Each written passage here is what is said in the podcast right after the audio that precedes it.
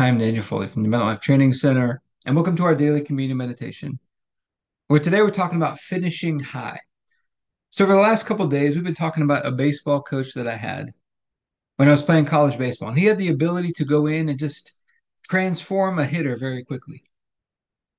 I've seen him do it just over and over again. He could take a whole team or individuals and just turn them into just much better hitters in a very short period of time. And we talked about one of the principles he always taught is that if the beginning of the baseball swing and the end of the baseball swing were in the correct place, that everything in the middle tended to work its way out. I think it's a practical principle for just about every area of life. We get the beginning and the end in the proper position, everything in the middle tends to work its way out. And that comes from just the truth that Jesus is the beginning and the end. He's the Alpha and the Omega. But then we talked about yesterday that Solomon says in Ecclesiastes that the end of a thing is better than the beginning. And so the ending or the finishing, Jesus is the author and the finisher of our faith. How we finish is important. And one of the biggest things this hitting coach used to always emphasize was finishing high. Don't just get to the ball and hit the ball and stop. You got to hit through the baseball and you got to finish long and you got to finish high. He would say this over and over finish long, finish high, finish long, finish high. How do we apply that into our lives, into our walk of faith with God? I think it's setting our minds on the things above. It says that Jesus has been raised up and seated at God's hand. We've been raised up together with him and seated with him. We take action on things that we know to do, and then we walk in love. We keep our minds and imaginations and just our focus on the things above. Set your mind on the things above, the things of heaven, the scriptures tell us to do. Finish high. Set our minds there on a higher way of doing things. I'm just thinking we were talking about the other day in Deuteronomy chapter 28. One of the blessings that would come on the people if they were in right standing with God, which we have in Christ now, is that God would bless the work of their hands. We talked about trusting your hands. Just like in, in hitting, a, a hitter has to trust his hands at that point of contact. He's got to trust that his hands are going to be in the right place. Now, sometimes in baseball, we see that a hitter will roll his hands over too early. He'll take his hands off the bat too early. He doesn't trust at that point of contact and he doesn't finish high and end up just hitting the ball weakly. Well, in the same way, we can get to the point of contact. We're actually executing things with our hands. We're doing things in the physical world.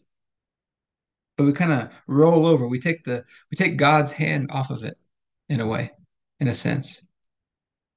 And then also in Deuteronomy chapter 28, God told the people, for those people that were in right standing with him, which we have in Christ,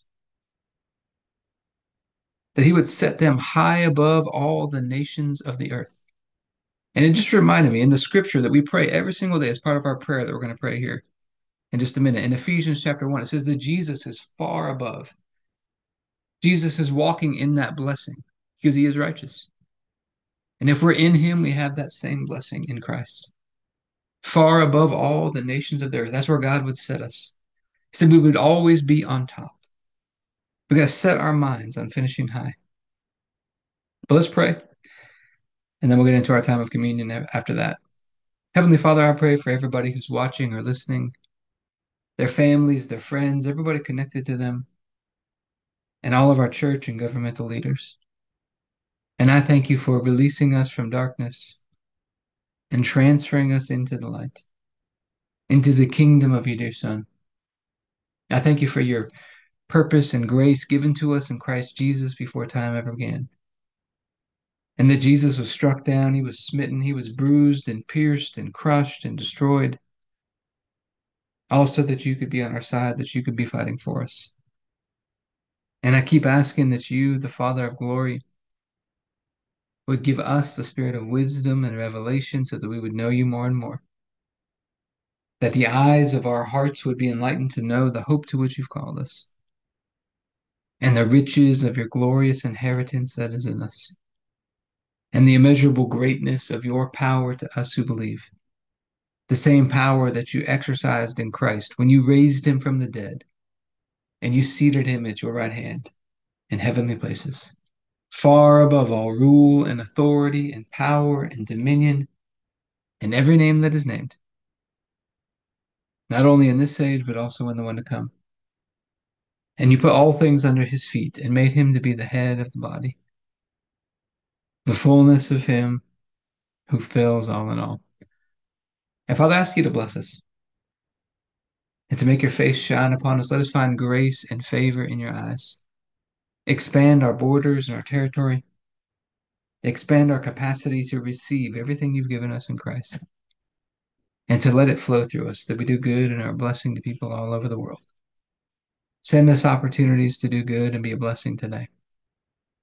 And help us make the most of those opportunities. Keep your hand on us and help us do today what's right and best in your eyes.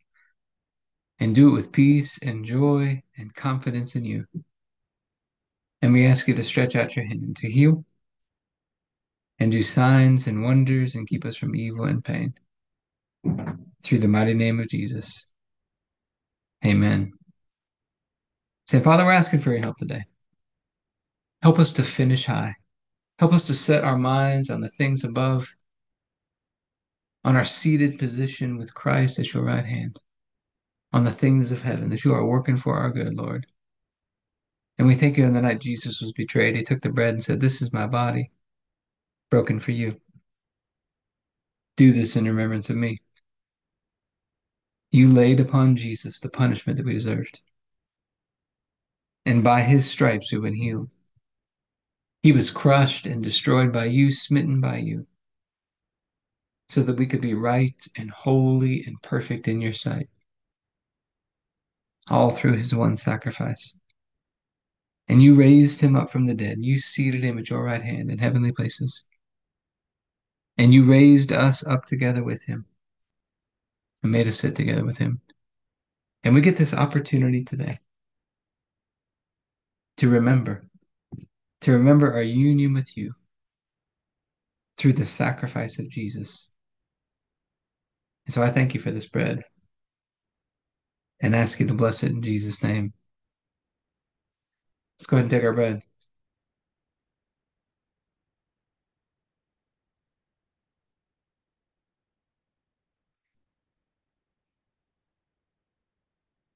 Then after supper, Jesus took the cup.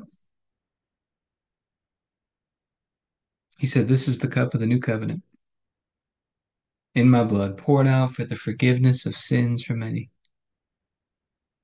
We get to have this covenant relationship with you, Father, a partnership with you. So we thank you for this cup and ask you to bless it in Jesus' name. Let's go ahead and take our juice.